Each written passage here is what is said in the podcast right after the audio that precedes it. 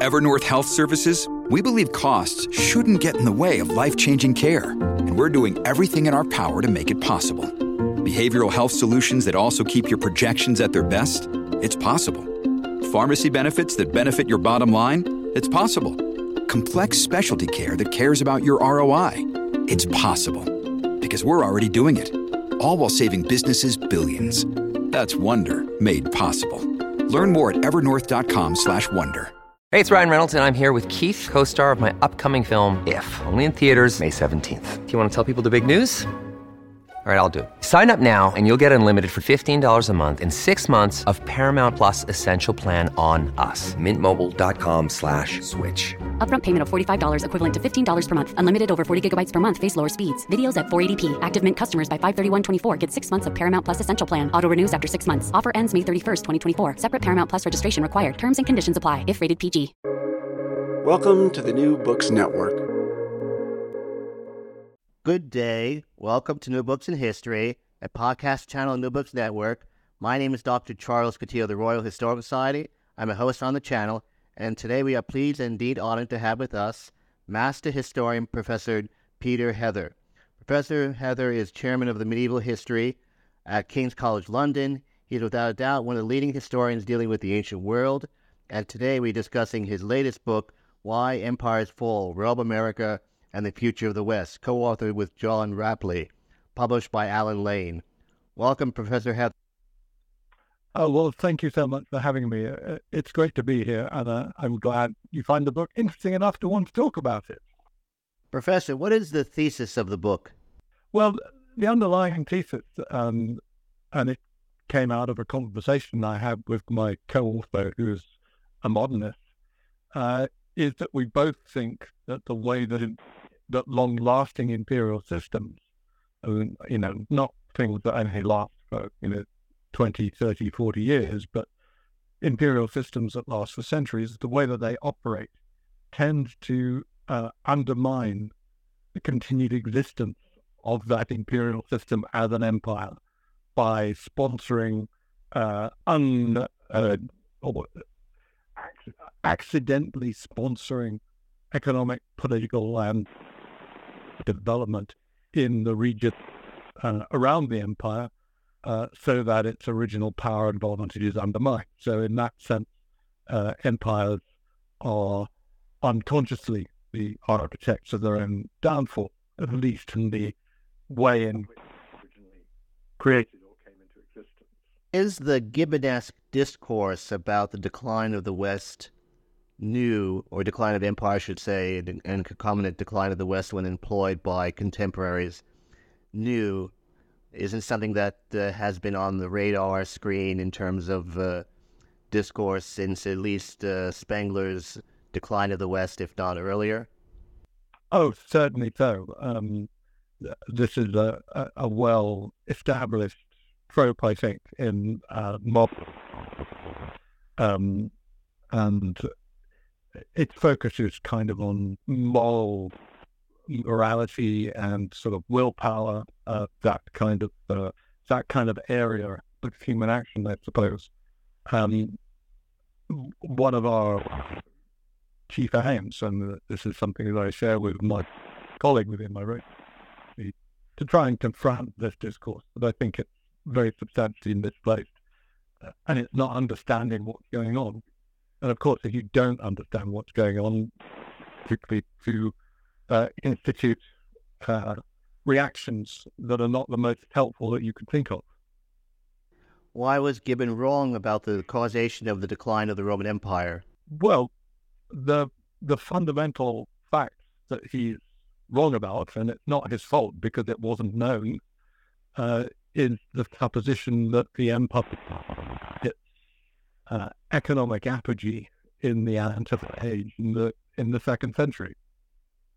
This was the great age of empire, and that it was all slowly but surely from that point onwards. Um, and that was a sort of general chronological framework which held good up until about 90. The idea that uh, actually the political end the consequence of an economic decline.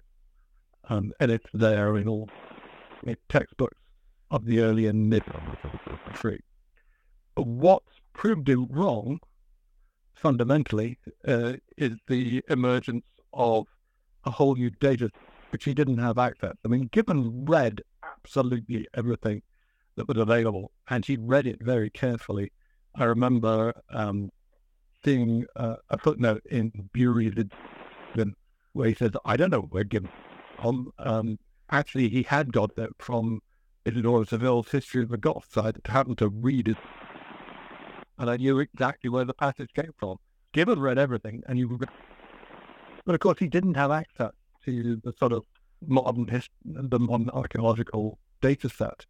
And it was really the emergence of new techniques in the 1970s which allowed you, for the first time, to um, take a broad sample of the demographic and economic health of the countryside that changed everything. Because the Roman economy, no, if you're looking to judge health or otherwise, how is agriculture doing?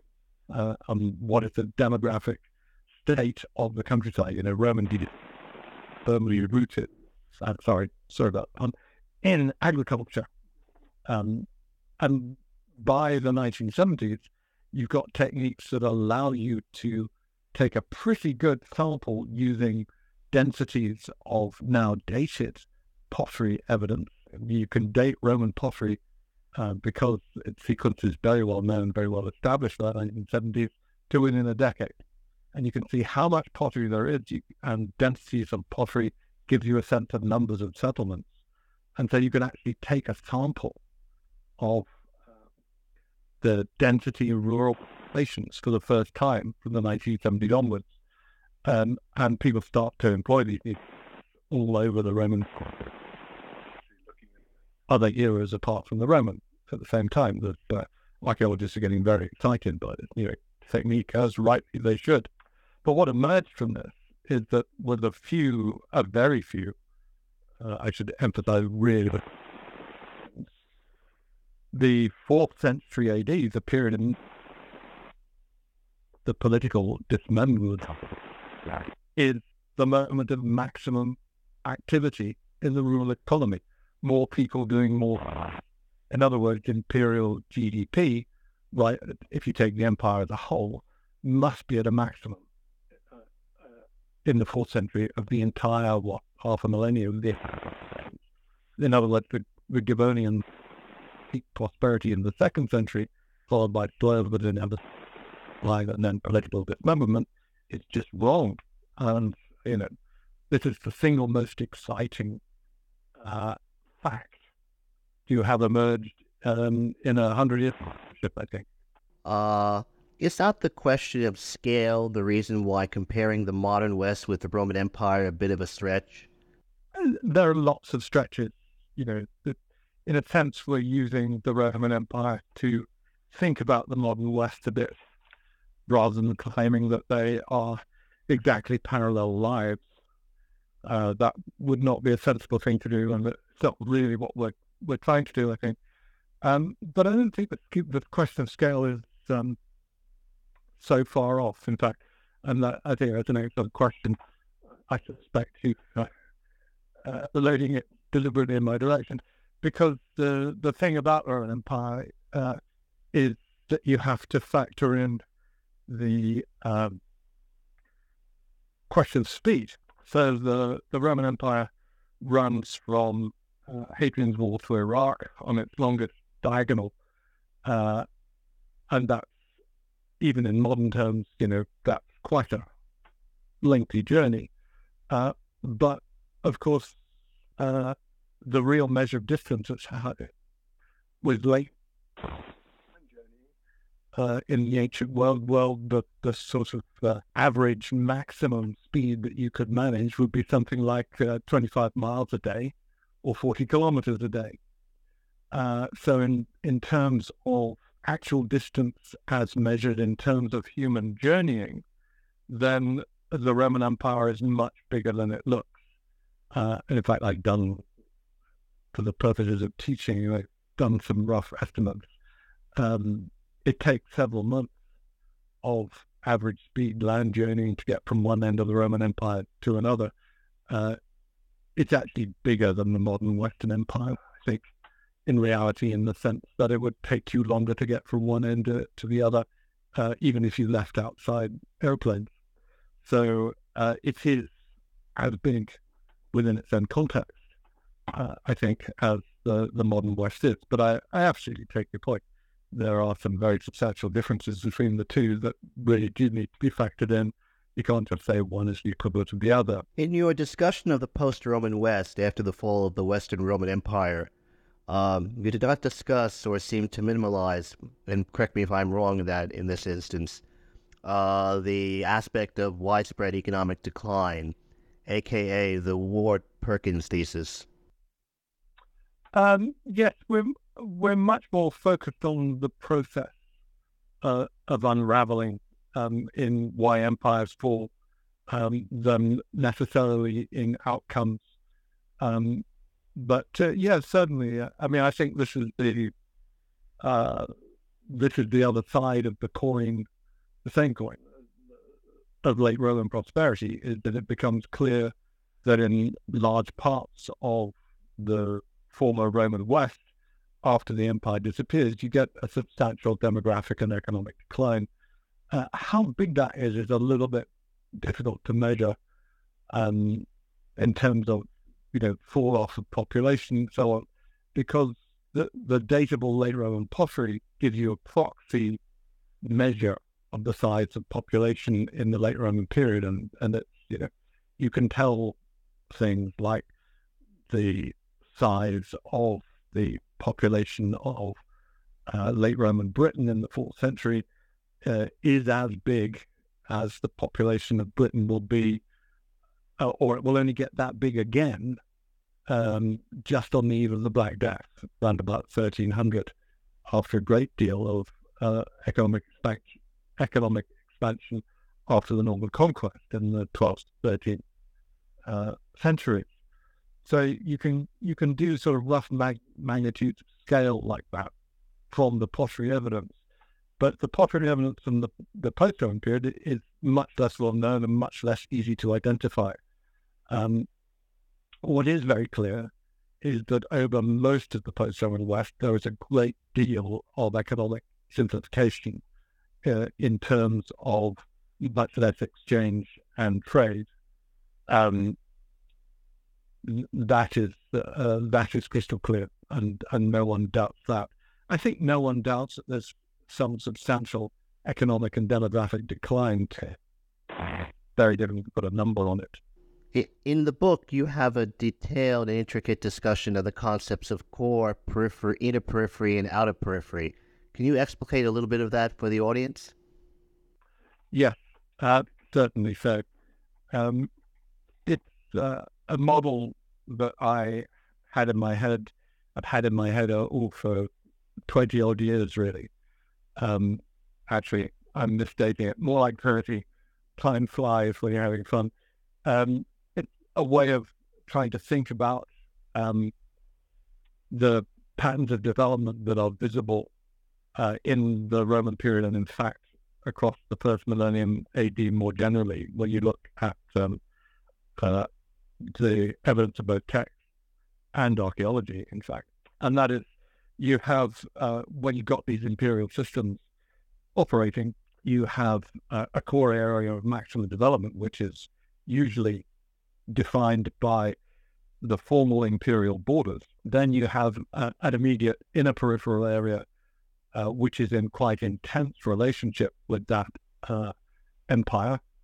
Um, in the Roman case, uh, and this is uh, work done by other people that I was thinking about, you've got uh, a zone up to about 100 kilometers wide along Rome's European frontiers, where in the sort of um, period, well, 300 years from around the birth of Christ down to the fourth century, you see um, very substantial changes in terms of uh, greater numbers of settlements, uh, more intensive agriculture, uh, greater uh, size of population, um, more substantial political structures. That's where the texts come in. They show you that.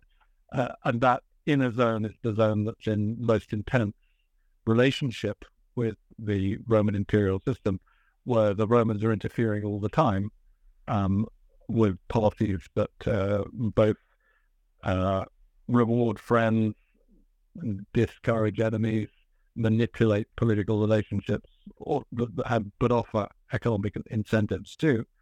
Uh, so you have that inner zone, but then you have an outer zone where um, you're not seeing everyday exchanges between the Roman imperial system and this zone beyond the kind of 100 kilometer fringe. Uh, but you are seeing substantial exchanges, uh, the kind of exchanges that do have effect over the long term.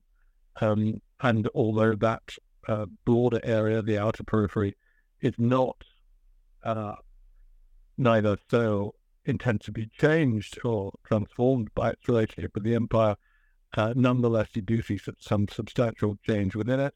And although it's not in such close relationship with the empire, it is in some relationship with it. So I had this kind of tripartite model uh, in my head for a, a, long time. And it was basically you know, the idea of center and periphery is very well established. But I felt that actually putting in the outer, making a dif- distinction between inner periphery and outer periphery was very helpful because it captured both the um, difference in intensities of transformation uh, that take place in those two zones. And it also kind of explains why, when you do see uh, exciting disturbances to the broader system as a whole, they tend to come from the outer periphery rather than the inner periphery, because the inner periphery is more controlled um, and is in a more stable type of relationship with the Roman imperial system.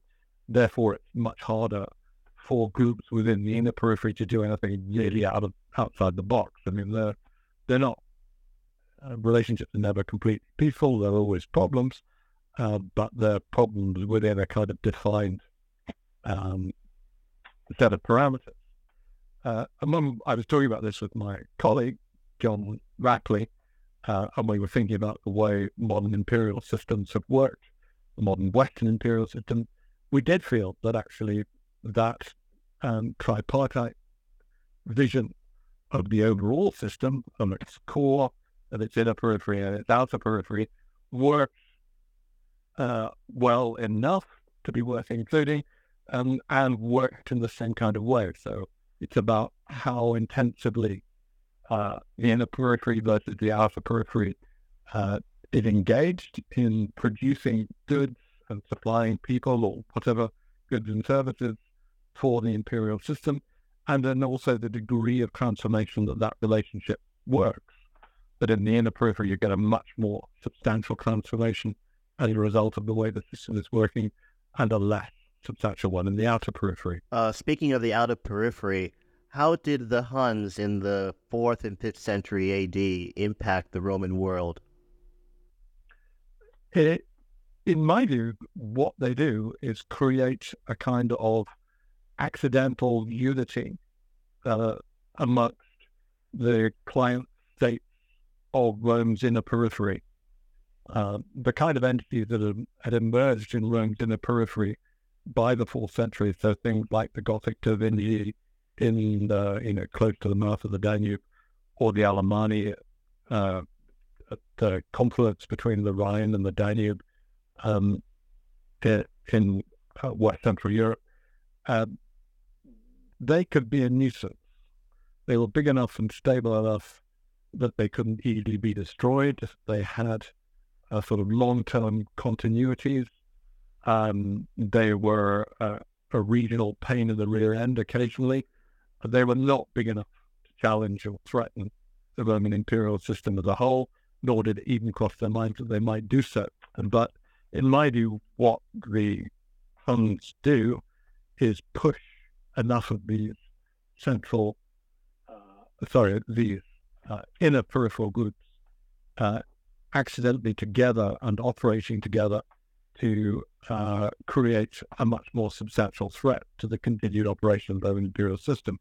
So that, for instance, the um, Visigothic and Ostrogothic confederations that eventually do create some of the successor states to the Western Roman Empire um, in Spain and some Gaul and Italy. They are new confederations built on Roman soil out of several different groups from the uh, inner periphery, which had previously been politically separate from one another, but the uh, effects of the, various different effects of Hunnic intrusion makes, the, makes enough of these inner peripheral groups form together to put together a new confederation that's actually big enough to confront the Roman state more successfully. I mean, the basic test of all these things is can they stand up in battle to uh, a major Roman field army? They don't necessarily have to win, I think, but can they at least get a draw if they come into head-on conflict with a Roman imperial field armies? And whereas none of the uh, inner peripheral client states of the fourth century by themselves could do it, when you put several of them together, the Visigoths, for instance, comprise contingents for about three or four, then they can. And that is the that's the game changer, I think. Is it not questionable to characterize the Persian state of the third and fourth and fifth century AD as quote a superpower competitor, unquote? Was it not in fact a mere regional power unlike Rome? Well, uh, I, I, certainly know that some of my colleagues who uh, work on this um, do make the point that Rome's resources are much larger than demographic resources um, and economic resources, and that's a perfectly fair point. On the other hand, what the revivified Sasanian Persian state, the third century, can do, which uh, no one else could do at the time, was actually, and this is before, you know, these new confederations form on the European theatre, they can actually destroy Roman field armies. Uh, you have three major Roman field armies utterly destroyed by the Persians in the third century. Uh, you can say in part that's because uh, Rome couldn't concentrate all its forces in the east because uh, that would be leave too much exposed uh, on other frontiers. And in that sense, Rome is a bigger power uh, than Persia is, and I would accept that point.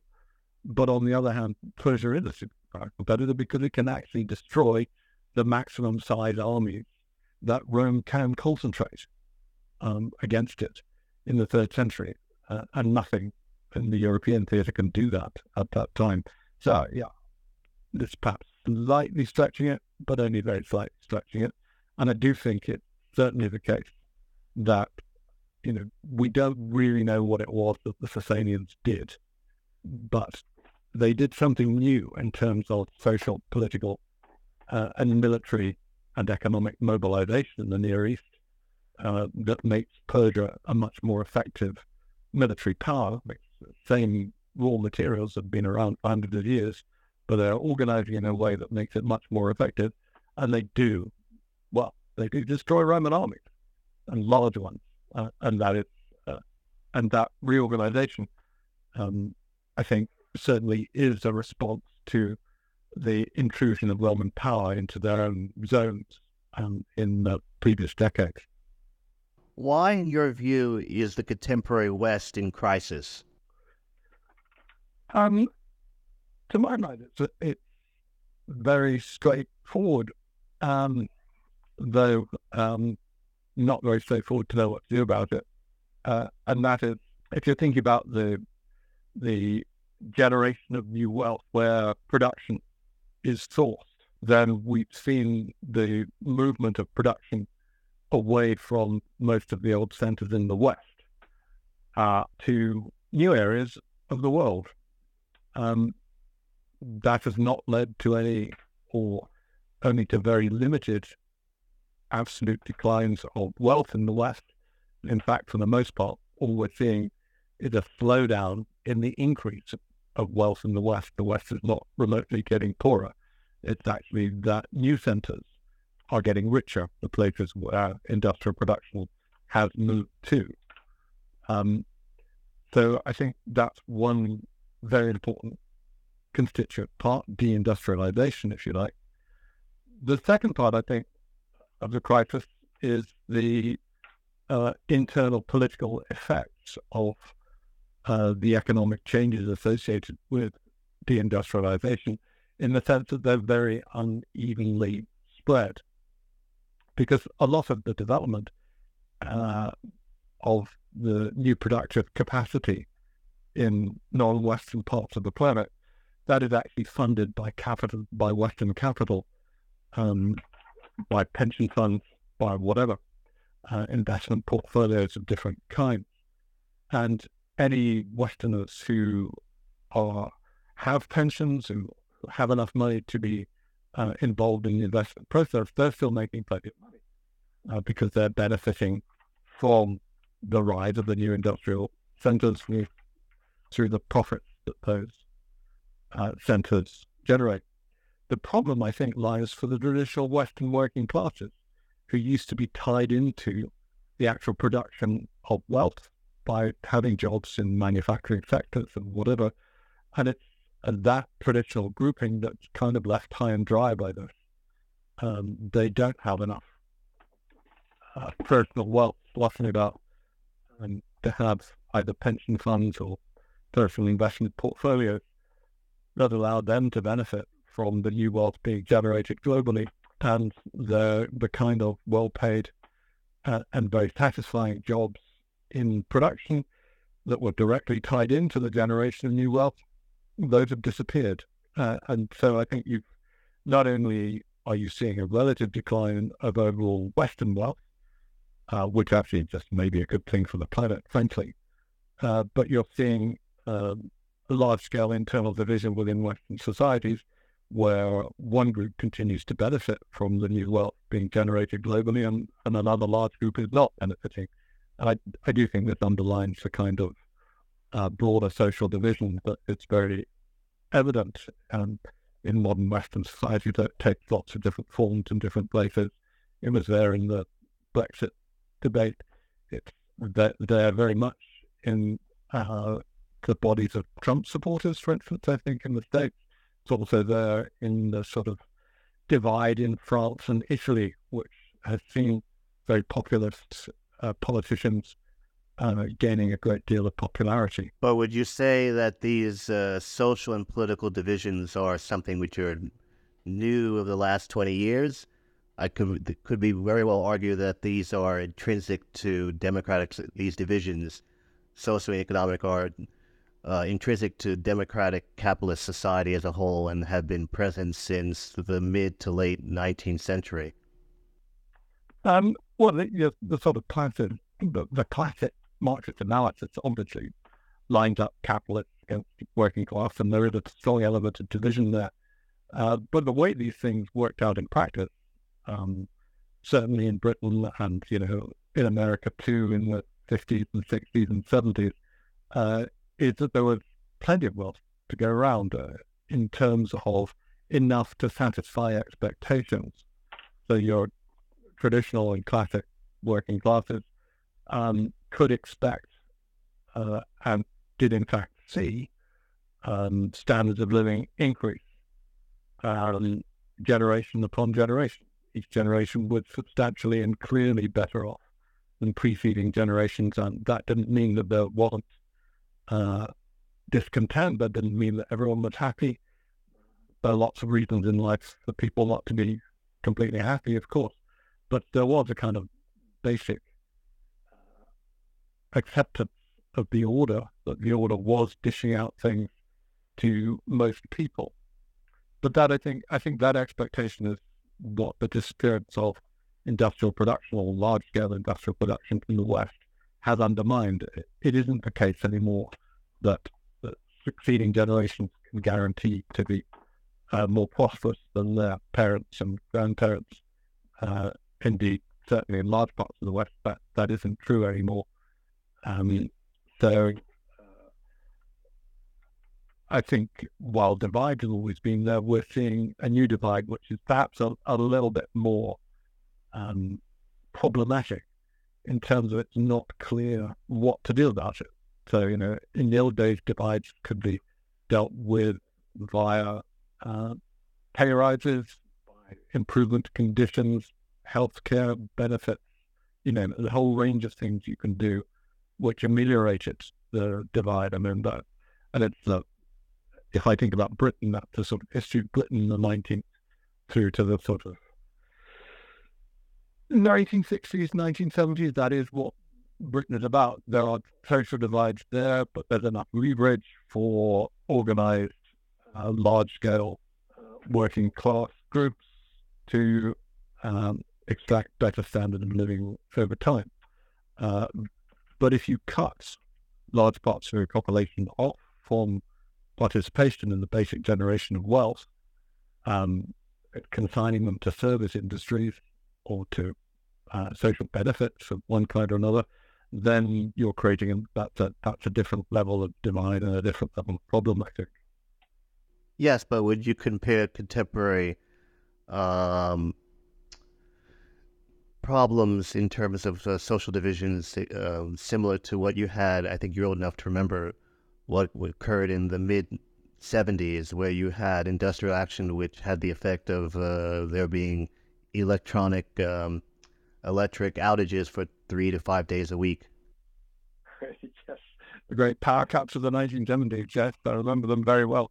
Um, uh, that that was already, I think, symptomatic of the the first shift because uh, you know what the the problem there in the 1970s is where Britain might might be heading currently, namely stagflation, where uh, prices are going up, but uh, actual real wealth is not.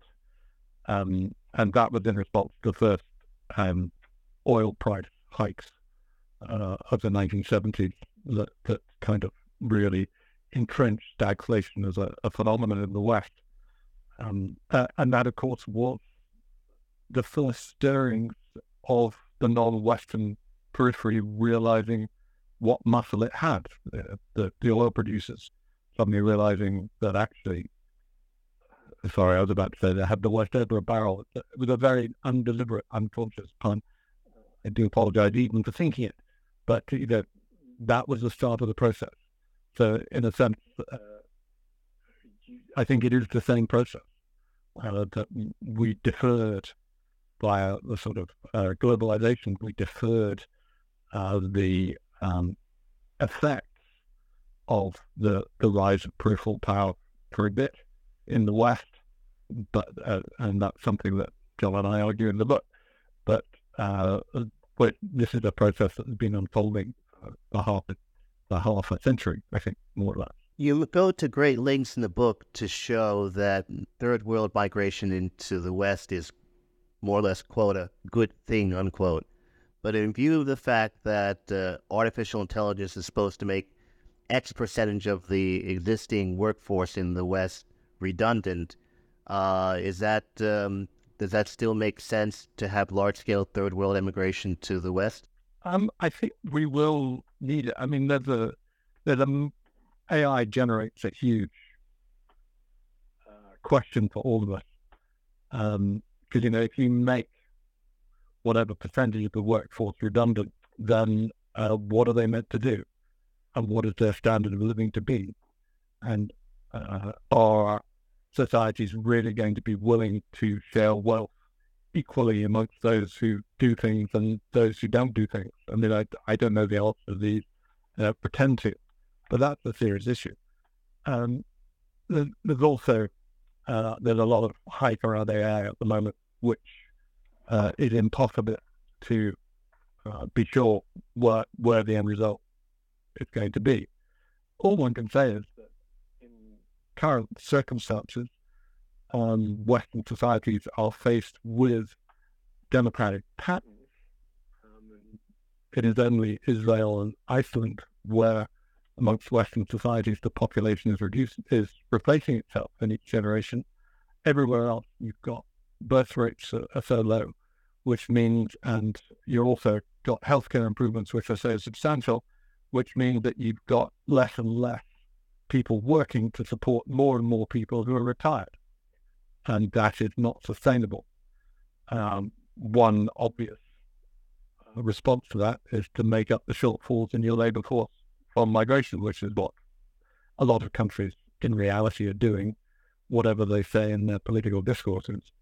Um, and what is extremely clear uh, is that uh, the kind of migration that's really challenged uh, and undermined the uh, West, the old Western domination of wealth production, is not migration into the West, but the migration into the new industrial centers uh, of the third world.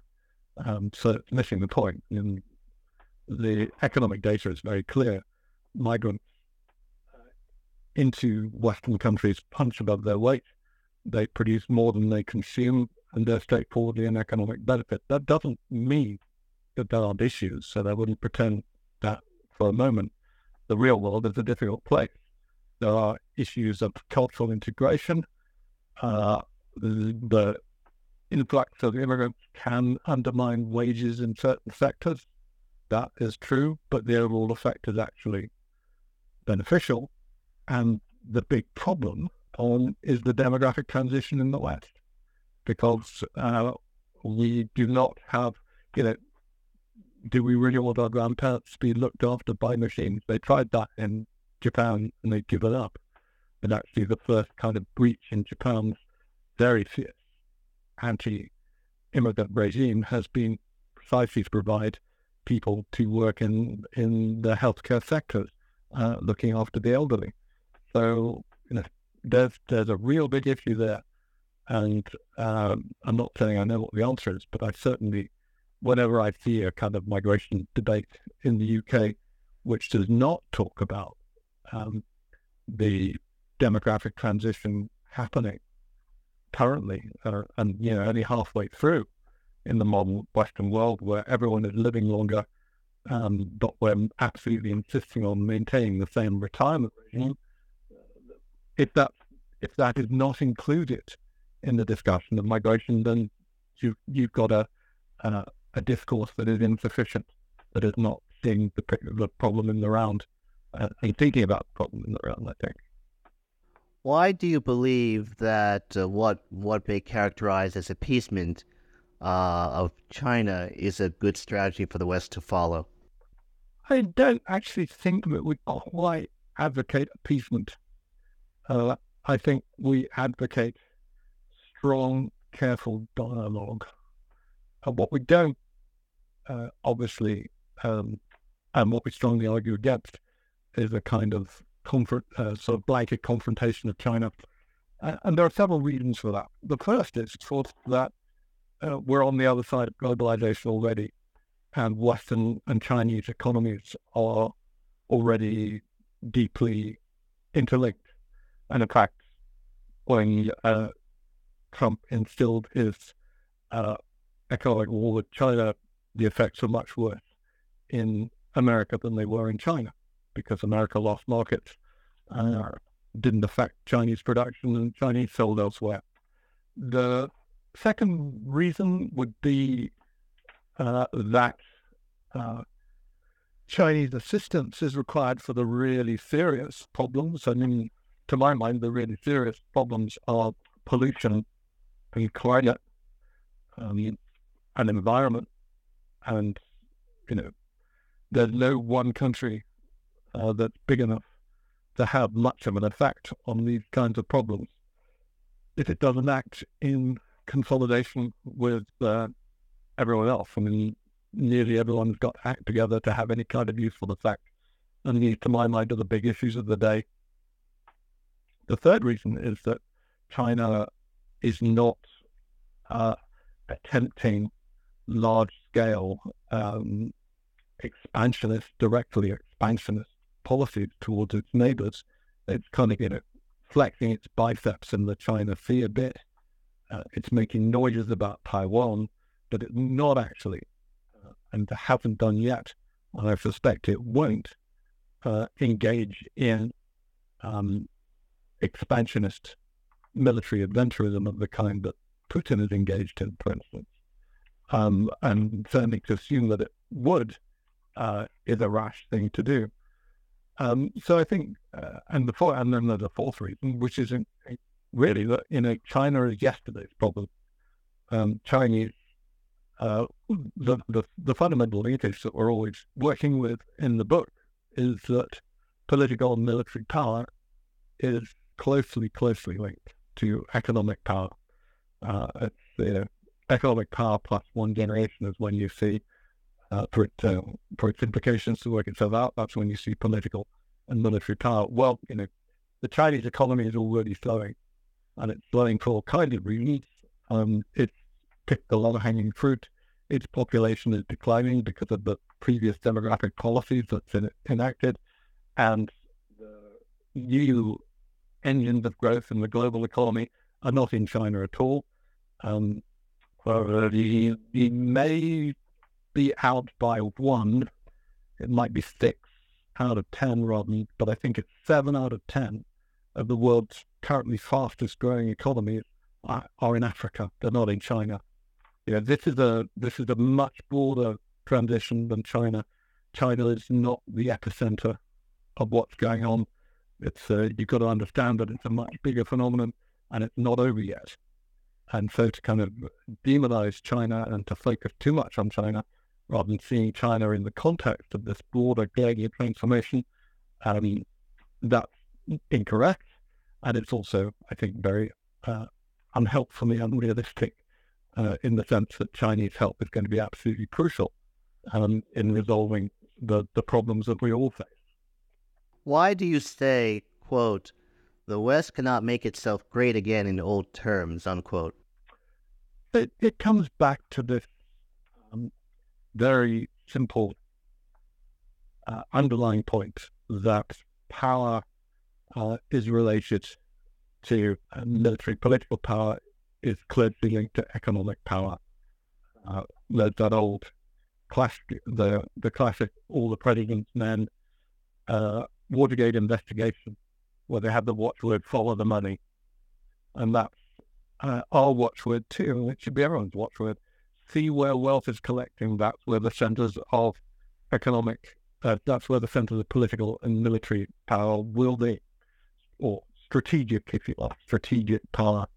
You know, when the British Empire was the econo- economically dominant uh, unit in the globe in the 19th century, then uh, Britain was the dominant global power. Uh, when America transcended it in the 20th century, America became the dominant global power. The West was uh, reached its apogee of sort of collective world dominance um, in the year 2000, at which point 80% of global GDP was concentrated in the West. I mean, that's astonishing. Eight four fifths of the wealth of the world consumed and generated uh, in the West. But, you know, that's gone down to 60% immediately after the crash of 2008, and it is slowly but surely declining, uh, carrying on declining now. And not because the West is getting poorer, but because other parts of the world are getting richer.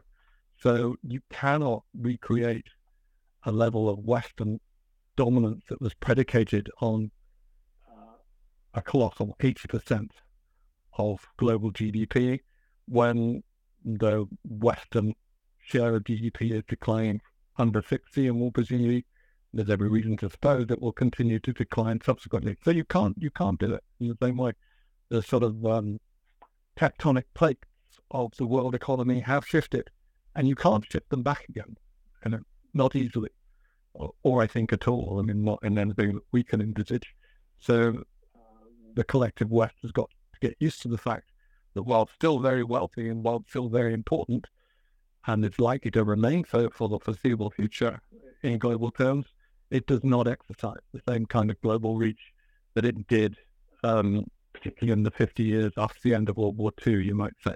Well, that's the kind of era of massive economic and therefore political and military domination.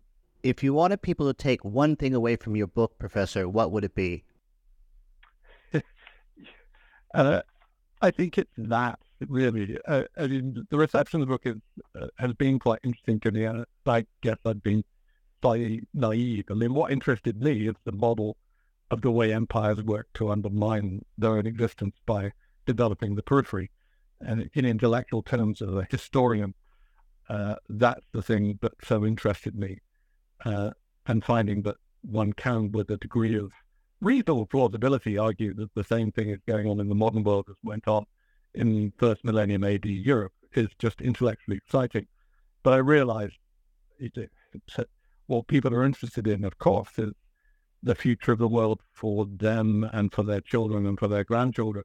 So they're more interested in the kind of you know consequences of this beautiful abstract intellectual model, is what mostly interested me uh, in generating the book. And I think um, if you were asking me to think about that dimension of things, then uh, the acceptance of the fact that um, Western economic dominance can never be again what it was in the 19th and 20th centuries, culminating uh, in around um, the year 2000 with this colossal 80% of world global GDP figure, that it can never be like that again. That doesn't mean that everyone's getting poorer. In fact, the, the Western economies, even the economy of post-Brexit Britain, still continues to limp into growth figures, positive growth figures. Um, we're not all getting poorer, but the rest of the world is getting richer, and the world has changed around us, and we need to um, accept that, um, not try to restore impossible old models, but to think about how to make the best of the new conditions, because you can't you can't turn the clock back. These uh, structures have moved. We played a major role in in moving them ourselves by supplying all the capital that has developed production elsewhere on the planet. So be it. So let's think more positively uh, about where we go from here.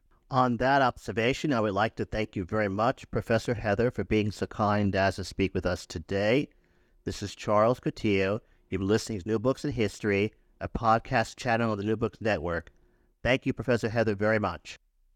Thank you so much for having me.